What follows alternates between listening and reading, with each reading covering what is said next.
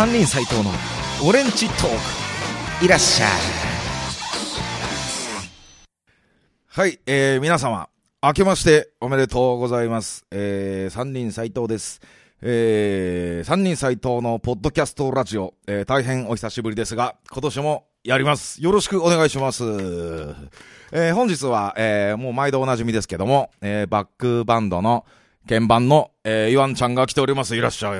お邪魔します。明けましておめでとうございます。おめでとうございます。この間ライブお疲れ様おでした。疲れ様でした。えー非常に、あのー久々に、えー、秋葉原グッドマンで、はい。えー1月6日、新年早々、えーライブやらせていただきまして、非常に楽しかったです。えー来てくれた方々、ありがとうございます。ありがとうごいざいます。ます。えーというわけで、はい。えーまたこのラジオ、えー多分半年ぶりぐらい、あ、そんなうになる？ん、ぐらいな感じ、もう年2回ぐらいなペースになっておりますけど、はいはい。今年はちょっともうちょっと、あの、撮らせてもらおうかなと。本当ですか？一人でやっぱやってもいいのかな、これ。でも、嫌なんだよね。一人で？ちょっと一人で、この、何？嫌だね。い家でさ、あパソコンこんにちは、パソコンつないでさ、テンション上げて。マイクセッティングしてさ、休みの日のなんかね、午後、午後にさ、すげえな。でもできる時代なんだもんね。ちょ、やってる人いるでしょ今、そういうのいっぱいさ。ちょっとね、踏み出す勇気がないんだよね。一人で、家で。あのー、一人で撮ってる風景をうん動画で言う、なんだっけ、なんとかストリームで流せばいいんじゃない、うんうん いや、いるじゃんそういうのさ、なんか一人でさ、自宅からさ、このね、動画で。う んちょっとね、まだそこまでね、踏ん切りがつかないい。や、わかりますよ。なんかさ、うん。情けないって思っちゃうんだよねはいはい 自分でさ、はいはい。セッティングしてさ、うんポンって押してさ、はい、こんにちは、なんですよさ。で、一人だからさ、この、やっぱその、なんちゅうの、この二人とか何人かでやってると、うん。この会話、まあ普通の会話っぽくなるから、そうだね。いいんだけどう、ん一人だとさ、この相づちがないからさ、うん永遠に一人で喋り続けるうん。わけそうだよね。どうやっていいかわかんないもん、ね。わかんないね。ということなんで、はいえーちょっとまあ、人といるときにね、うん。えーやります。だ今年はいっぱい人と会うようにします。おー たまに、久々にちょっとバックバンドの人もちょっとラジオ喋ってもらおうかな。そうだね。うん。うん。なんか、もう多分3年ぐらい出てねえと思うからさ。ああ、そっか、そんなになるか。うん。だから、そのうちね、うん今年はじゃあ、ちょいちょい、えーこのポッドキャストラジオも、えーやりたいと思ってますので、はい。よろしくお願いします。お願いします。はい。えー、ということで、うん。まずじゃあ、えー、一曲、新年挨拶がてらに、えー、聞いてもらいたいんですけども、はい。えー、今年、ついに、4月、えー、21日にですね、新しいアルバムが発売されますんで、長い。はい。うんようやく、えー完成になります。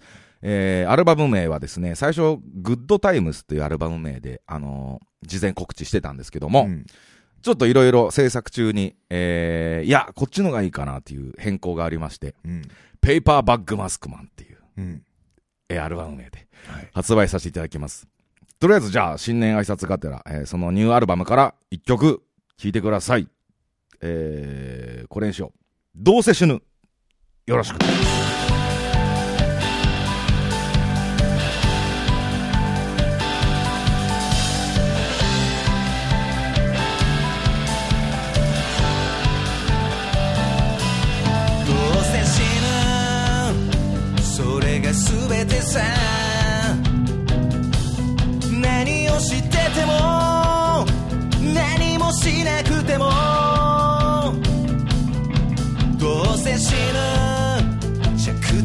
迫る。一瞬砕け散り僕らはそこで終わる。どうせ死ぬその言葉を胸に思っていれば何も怖くないどうせ死ぬ人は悲しみ。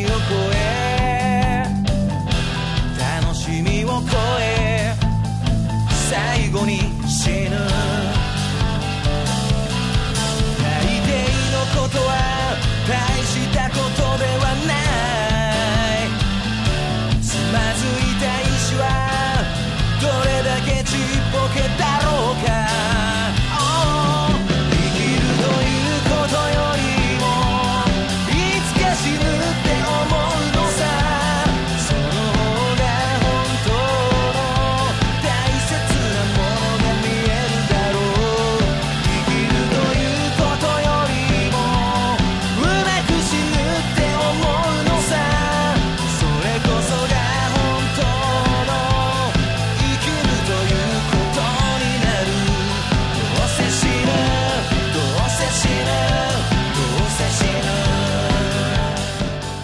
はい、えー、どうせ死ぬを聞いていただきましたが、いかがですか、これ？もうね、長かった。これだって、ドラム取ったの、何年前？何年前ってこれすごいよね。あ、もう、ストーンズとかのレベルで、これ。5年ぐらいかけてレコーディングする。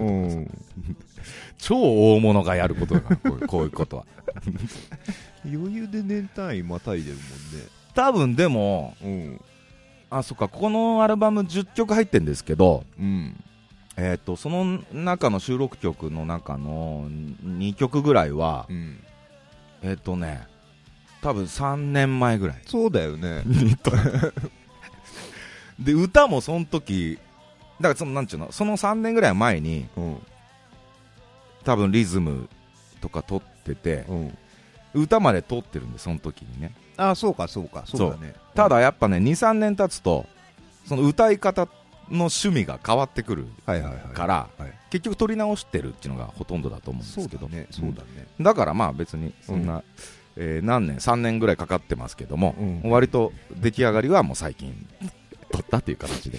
別に古くてもいいじゃん。まあ別に、なんで、なんでそこを否定する ということでよろしくお願いします。まあそアルバムの話はちょっと後ほど、はいはいえーしたいんですが、はいえーちょっとお正月、のうん。えー今年2018年になりましたけど、はいはい。元旦ってさ、うん。ん何やってんのみんな？最近って。元旦はね、うん何やった今年？俺、仕事で年明け。あのー年越し、はい。またいで仕事。うん。うんあの、なんで？あのね、なんでそうし、それを選んだの？あの、人がいないから出て。でね、俺、年末年始で結構休みだったのね。うん。だから、あの、断れなかっあた。のはーいって言って。金稼ぎたいなっていう。っていうか、なんかこう、ああ、あの、職場で。そうそう職場でさ休みすぎてたからそうそうそう。岩崎さん、年末年始結構休むよね。つって。大晦日出れないっつって。な、そうなりますよね。っていう。まあ、なるわ、なるわ。あまあ、断れないよな。そうそうれそうそう。うんでも最近の若い人たちは、あの、全然そういうのを普通に断るけどね。うん。普通に断るのと、もう関係なく出てるのと両極端だね。ああ、なるほどね。うん。もうそういう普通の月と変わりませんよっていう人と、うん。やっぱ大事にするっていう人と、うんすげえ分かれてるなと思って。確かに、なんか昔ほど、うん。この大晦日とか、うん元旦とか、うん。そんなになんかね、特別感そうそうそう。なくなってきたというなくなか、ってきた。なんか普通に、うん。昔は結構さ、大晦日なんてすごい俺楽しみで、うん。もう早い段階から酒飲み始めてう、ん。うん。結構盛大に、この、うん。どっかバーとか、なんちの、知り合いが集まってるとこ行って、うん。カウントダウンやって、イエーイっねてうん。やってて、正月なんで、元旦のもう夕方ぐらいまでずっと飲んでたりなんて、やるぐらい楽しみにしてたけど最近全然、あの、紅白見たけど、一応、うん家でもううん。ゆっくりと。ね。年越して、あの何、ゴーンって、あの、うん行く年来る年見て、なんとか寺、なんとか、えー京都、なんとかですとかいうの見てて、うん。ゴーンっていうのを見て、あの、NHK だとさ、すごい地味に年越しになるでしょ？なるね普通にさ、0時って出て、はい。そうね、そうね。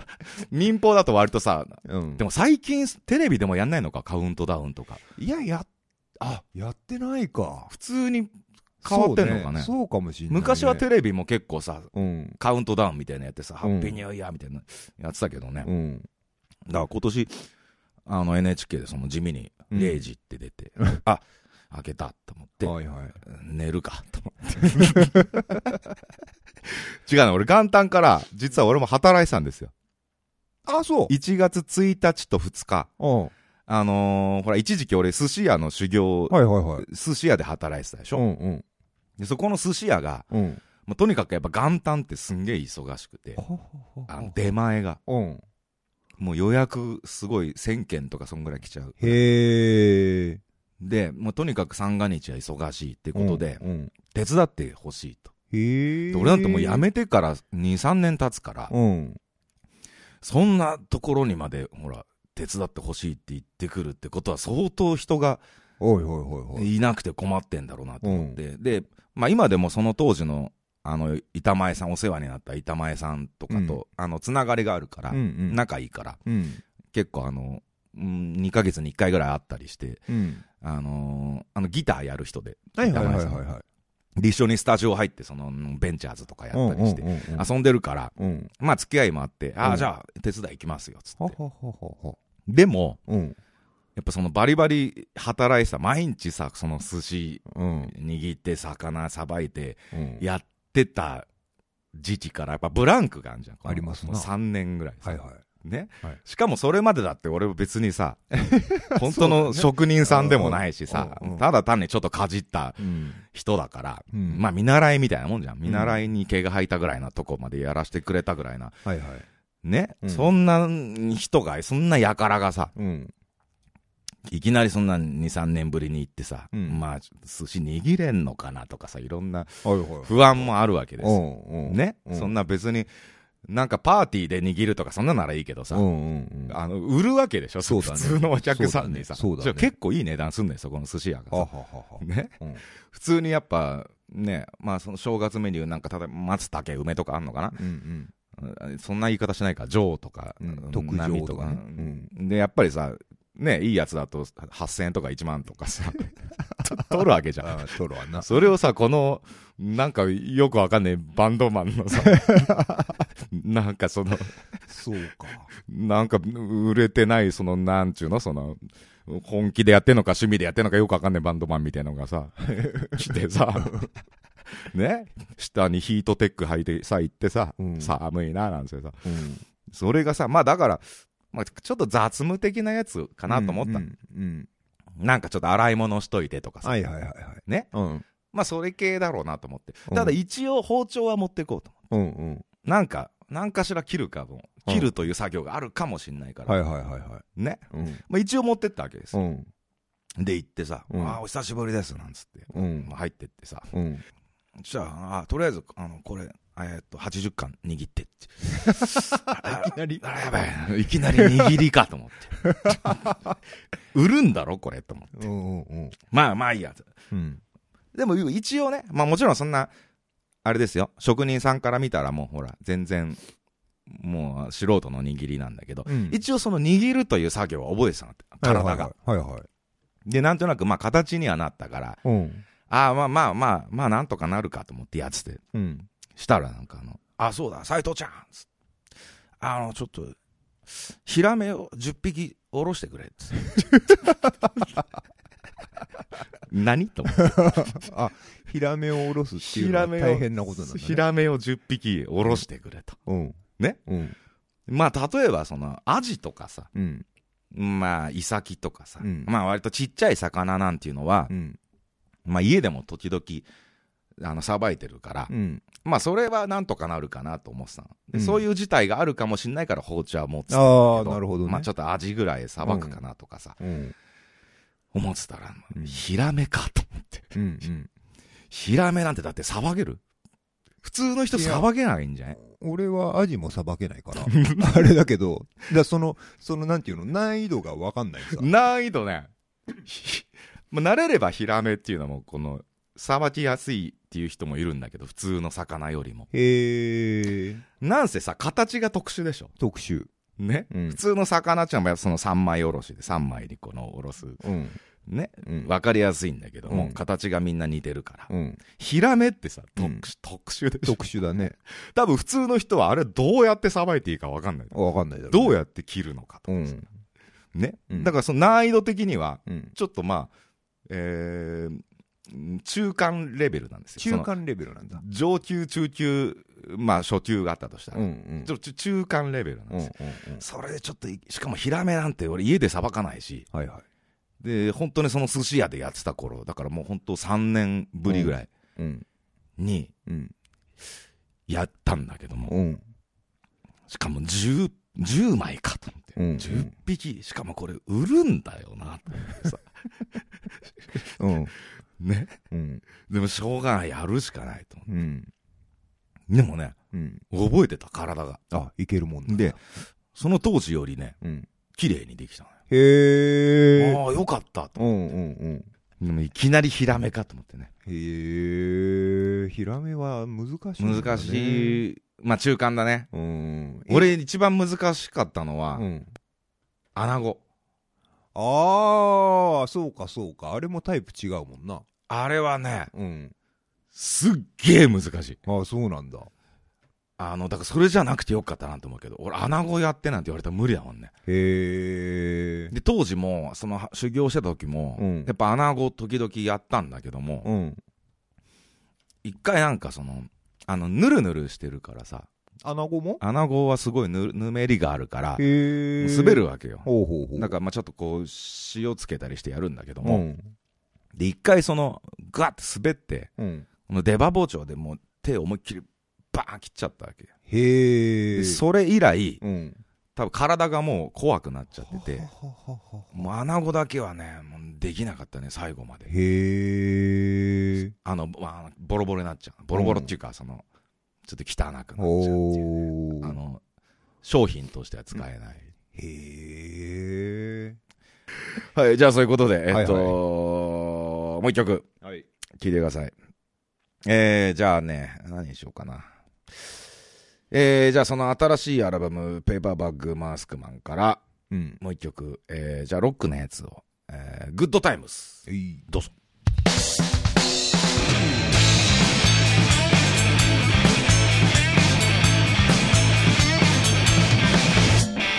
お前は疲れてる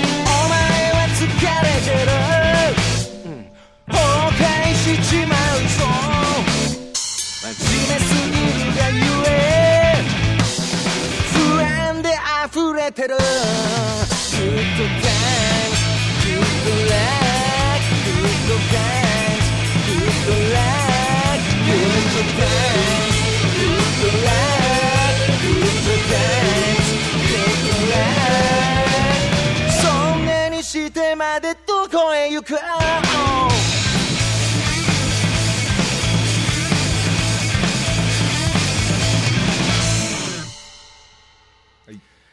い、ありがとうございます。グッドタイムス。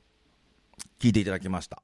はい。もともとこれがアルバムタイトル曲の予定だったんですけども、うん。えーちょっと別の方が気に入っちゃって、えー変えました、えーよろしくお願いします。お願いします。1月2日何やってたの今？1月2日、1月2日はね、俺3日から仕事だったのよ。うん。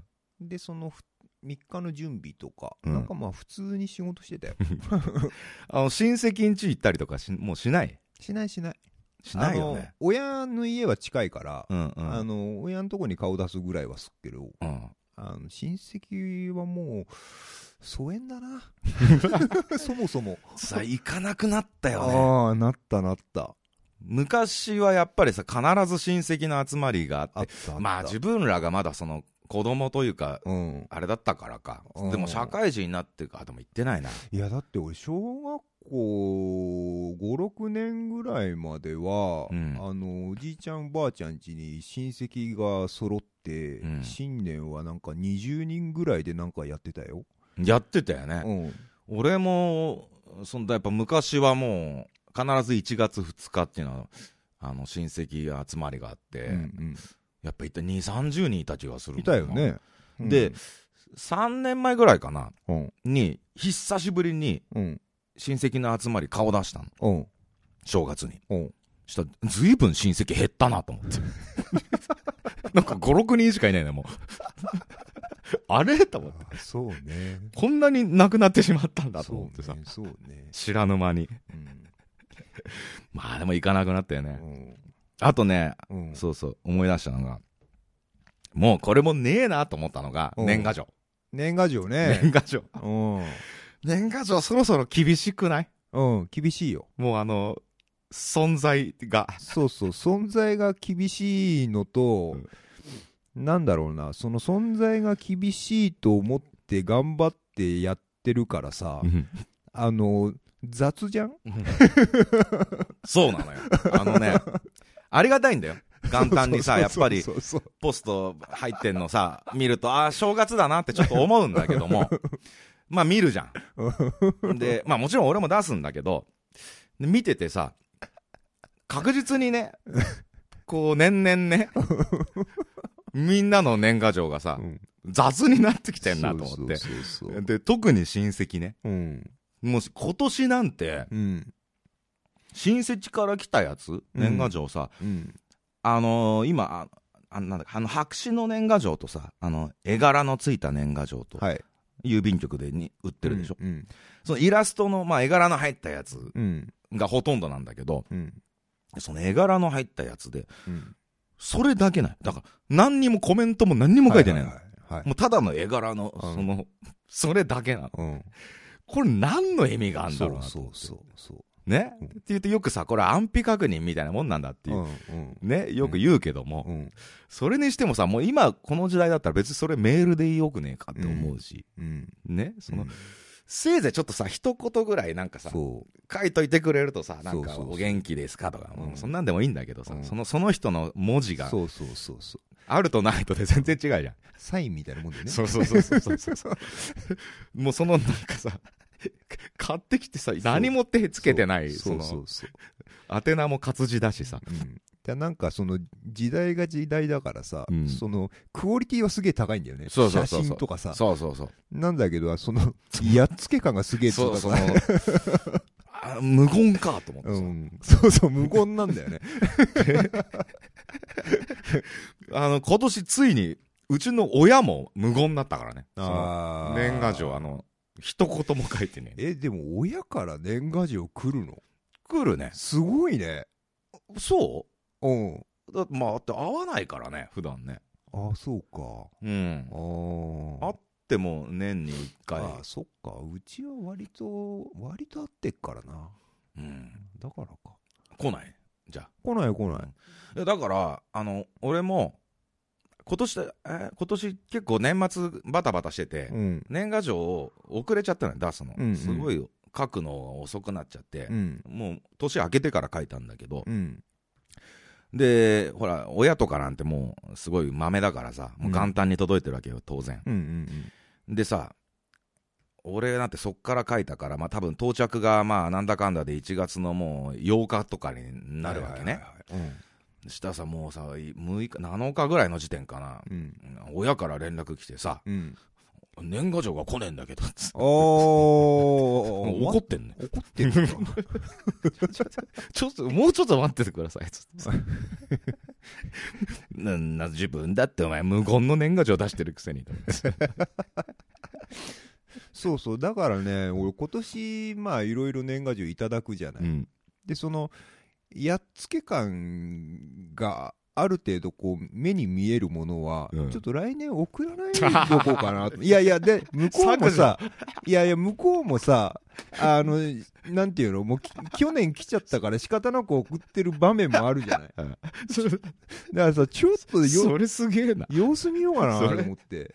それ、なんだろうね、その、もうそれ、オーディションじゃねえけどさ、もうこいつはやっつけだからもうダメだっつってさいや、だってさ、切り捨て。だって1枚数十円かかるわけじゃん。向こうだってそういう気遣いね。そうそうそう。だったらさ、あの、1年間ちょっと様子見て、それで、あ、今年は来なかった、よかったってなる場面もあるじゃない。こっちが出さなくて、あ、今年向こうから来てねえよ。あ、送んなくていいねっていう場面もあるじゃない？とだからさ、向こうはさ、うん。だって、気にしちゃったらどうすんの？もしさ、あやっぱあれかな、去年、気にしちゃうんだった去らコメ年無言で。ントの1個も残しとけよって話でしょ。去年無言で出しちゃったから、怒ってんのかな？それは、それはちょっと組んでよっていう感じはあるよ、だって。あとはその年賀状ね、うん。最近、やっぱ年々、例えば、えっ、と、友達から来るやつとかさ、うんうん。みんなそのほら、子供ができて、はいはい。あのーなんちゅうの、連名で来るわけよ。その、家族みんなの名前が入っててさ。それに返事書くのが、うん。そいつら、そのガキの名前とかまで全部さ、やっぱり書くわけよ、宛名でさ。あーはいはいはいそれがほとんどになってきて、めんどくせえなと思ってさ、もうさ、はいはいはいはい4人も5人も名前書いてさ、代表者でいいんじゃない？うん、でもなんかさ、小さい子とかってさ、そういうのをまた、結構なっちゃう。喜んだりする子もいるじゃん。その、自分の名前が書いてあるっていうのでさ。ああ、あんのかうんね。やっぱ、あると思うんだよね。で、やっぱさ、出してる側はさ、全員の名前を書いてあるのにさ、はいはい。戻ってきた返返事がさ、その代表者だけだとさ、ちょっとうん子供はちょっとあれかなと思ってさ、なんかかわいそうかなと思ってさ、全部書いたわけよ。はいはい。そればっかでさ、もう、うん5人ぐらい名前書いてさ、確かに。そういうのもきついなと思って。うん。あと困っちゃうのがなんかその、子供の写真だけ載ってるやつとかさあるね。あるでしょうん。困っちゃうんだよね。困っちゃうね。特に親友になればなるほどな。気持ち悪くて。おめえの子供あんまり見たくないんだよな。あー あるな、そういうのな。そんなこと言っちゃいけないな。困っちゃうね。子供の写真ならまだいいか。もっと困んの、なんか、犬の、あの、ペペットの写真とかさ。あるね。そのパターンもあるね。あるでしょうん。犬、犬の写真がさ、うんあってあってさ、今年は犬年ワン、よろしくなんてさ、うん 僕の年ワンなんつってさ、あーあるな、そういうのな。困ったことに。年賀状、皆さんはどうでしょうかね。ちょっとそろそろ時代的にうーん。厳しい、厳しくないな。ちょいや、嬉しいんだけどな。嬉しいし、いいんだけど、多分やっぱりあれなんで、その雑になってきた。やっぱそこなんだろうな。うん。なんか、みんなの、うんその年賀状に対するモチベーションが、年々下がってきてる人がうん増えてきてるような、その空気を感じてしまって、うんちょっとなんか、そうだよね。そのさっきイワンが言ったみたいに、ちょっと、これ無理に出してもらってるんだったら、いや悪いから、そうそう。ちょっといいよ、ちょっと厳しいよ、そういうやり合いはっていう、ん気遣いをしてしまう。そうそうそうなんかそういう意味で、うん。厳しい。厳しい。だから、うん。わかった。今年の年末、うん。来年のうん。年賀状、うん。すっげえちゃんと書こああ、逆に。逆に。はいはいはいはい。う。もうイワンちにも俺もすっげえ、12月30日ぐらいに届くように、カンカンカいや、それは1日にしてる。ン もうびっしり手書きで書こうかな、じゃあ。でも俺手書きだよ。今年うんうんうん送ったやつも。そうね。全部。うん。いや、あの、それがいいと思小学生が書いたみたいな年賀状だからう。ね。いや、やるならそれがいいよ。それうん。そうしよう、じゃあ。年賀状をちゃんとやろうん。う。来年。これ聞いてる皆さんも、じゃあ、あの、手書きでもうしっかりみんなに書いて送ってあげてください。うん。よろしくお願いします。いい方向だね。はい。えーそういうわけで、えー、三人斎藤の、えーライブがございますので、えーちょっとそちらのお知らせをします。はい。えー今月1月27日土曜日、うん。新宿にあります、新宿歌舞伎町にあるバー、アライブうん。というところで、うんえー三人斎藤のロックンロール新年会2018と題しまして、えーもちろんバーなんでワンマンで、うん。えーやらせていただくんですが、うんえーオープン7時半、スタート8時、あ夜ね、うん。あ朝じゃないですよ。本当もうさ、ほら、あのお客さんの年齢層も上がってきてるからさ、なこれひょっとして朝なのかなと思う人もいるかもしれない、そろそろ。いるかな。あと10年ぐらいするとさ、うんあの7時って午前ですか？とかさ、問い合わせ来るかもしれないさまあ、24時間表記って大事だね。オープン19時半、はい。スタート20時、はい。えーミュージックチャージが3000円いただきまして、プラスオーダー、えーということになっております。あのーもう予約受け付けておりますので、はい。えーぜひぜひあの新年会がてら、えーまあ、お酒飲める人は飲みながら、うんえー楽しんでいただきたいんで、うん。ぜひ新年挨拶に、えー来ていただけたらと思いますのでよろしくお願いします。それからさっき宣伝しましたけどもニューアルバム「ペーパーバッグマスクマン」がはい。4月の21日土曜日、はい。えー先行発売えーするんですけども、はいえーライブがありますその先行発売ライブ、うん。えーいわゆるレコ発ってやつが、うん。えー新宿マーブルというところでライブハウス、はい。えー4月21日土曜日、えーレコ発ライブを、えーワンマンじゃなくてねこれツーマンでやります、はい。えー共演バンドはザ・クリマンズ。っていうバンド知ってますか？よ。今話題沸騰ザ・クリマンズ。えー元ザ・茶番の元じゃねえか。ザそうなんだ。ザ・茶番のボーカルガッテン・オミさん。っはいはい。ていう方が、まあ、僕のもう、えー大戦友でもあり、うん。えー尊敬するミュージシャンなんですけども、えーガッテン・オミ率いる新しいバンへドザ・クリマンズが、えー共演バンドで、はい。えー出てくれますので、うん。その2バンドで、ね、ザ・クリマンズと、えーあと俺ら3人サイトザ・バックバンドの、え2バンドで、えーそれぞれたっぷり演奏しますので、はい。えーこちらの方も絶対来ていただきたいと。4月21日土曜日新宿マーブでこの日にアルバムニューアルバム「ペーパーバッグマスクマン」が発売初売りになりますので。はい。これは必ず来てください。よろしくお願いします。えっ、とチケット予約ねまだ受けてないんですけども受付まだ始めてないんですがはいはい。えー詳しい詳細が決まり次第、え3人サイトのブログあるいは、えー、Facebook ページの方でお知らせしますのでそちらからチケットの予約をお願いします、えー以上かな宣伝は。うん。はい、えーそういうことでもろもろえー今年ちょっとねえー皆さんもう一回よろしくお願いしますね。非常にね。もう一回よろしく。もう一回よろしくお願いします。ね、重ねて。そうそう重ねて。よろしくお願いします本当にね。なようやくちょっとねほらあのやる気が出てきたんで最近私。そう。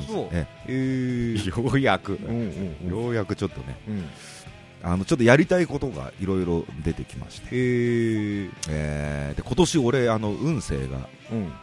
えっとこの間テレビ見てたらうん。48位48位中うん。1えー、すごいね。位なんですよなのでそれにあやかって、はいはい。えー今年はガンガン、うん。えーためらわずにやっていこうかなといいね。思っておりますので、うん。皆様よろしくお願いしますお願いしもうます。次のアルバムのレコーディングにも入りたいぐらいなんでよろしくお願いしますへー。あ、そう。はい。というわけで、はい。えー、じゃあ最後に一言。えー、久しぶりに寿司屋で働いたんですけど、はやっぱ寿司屋っていうのは、すごく厳しい仕事だなと思いましたね。うんうん辛い。うん。うん。ずーっと同じ格好で立ってんだもん。うん。12時間ぐらい。立ってんだもん。に もうさ、足腰がボロボロになっちゃって。はいはいはい。新年早々。うん。わかるわかる。動かないってすげえきついんだなと。はいはいはいはい。あの、い一つの姿勢でね、そう。常にずーっとその体勢でいるっていうのがね。そあれって動かないってことは動くことよりも苦しいんだな、はいはいはい。ね、うんだからそこで学んだのが僕の音楽活動も動かないより動く。え？逆動く、動かないってことは、うん。動くことより苦しいはい。から、はい。あー、そういう意味ね。動かないってことは、うん。音楽活動も苦しいんですよ。はいはいはね？い。うん。だからこの2、3年、うん。あんまりなんか、まあレコーディングやってたけど、うん。動かなかったから、うん。苦しかったんだ。うん。ちょっと繋がらないけど。動く ということで、えー2018年、はい3人斎藤えーザ・バックバンド、またよろしくお願いします。お願いします。それではまた、ポッドキャストラジオで会いましょう。はいさよなら。さよなら。ポッドキャストラジオ3人斎藤のオレンジトークは毎週水曜日更新のはずそこんとこよろしく See you again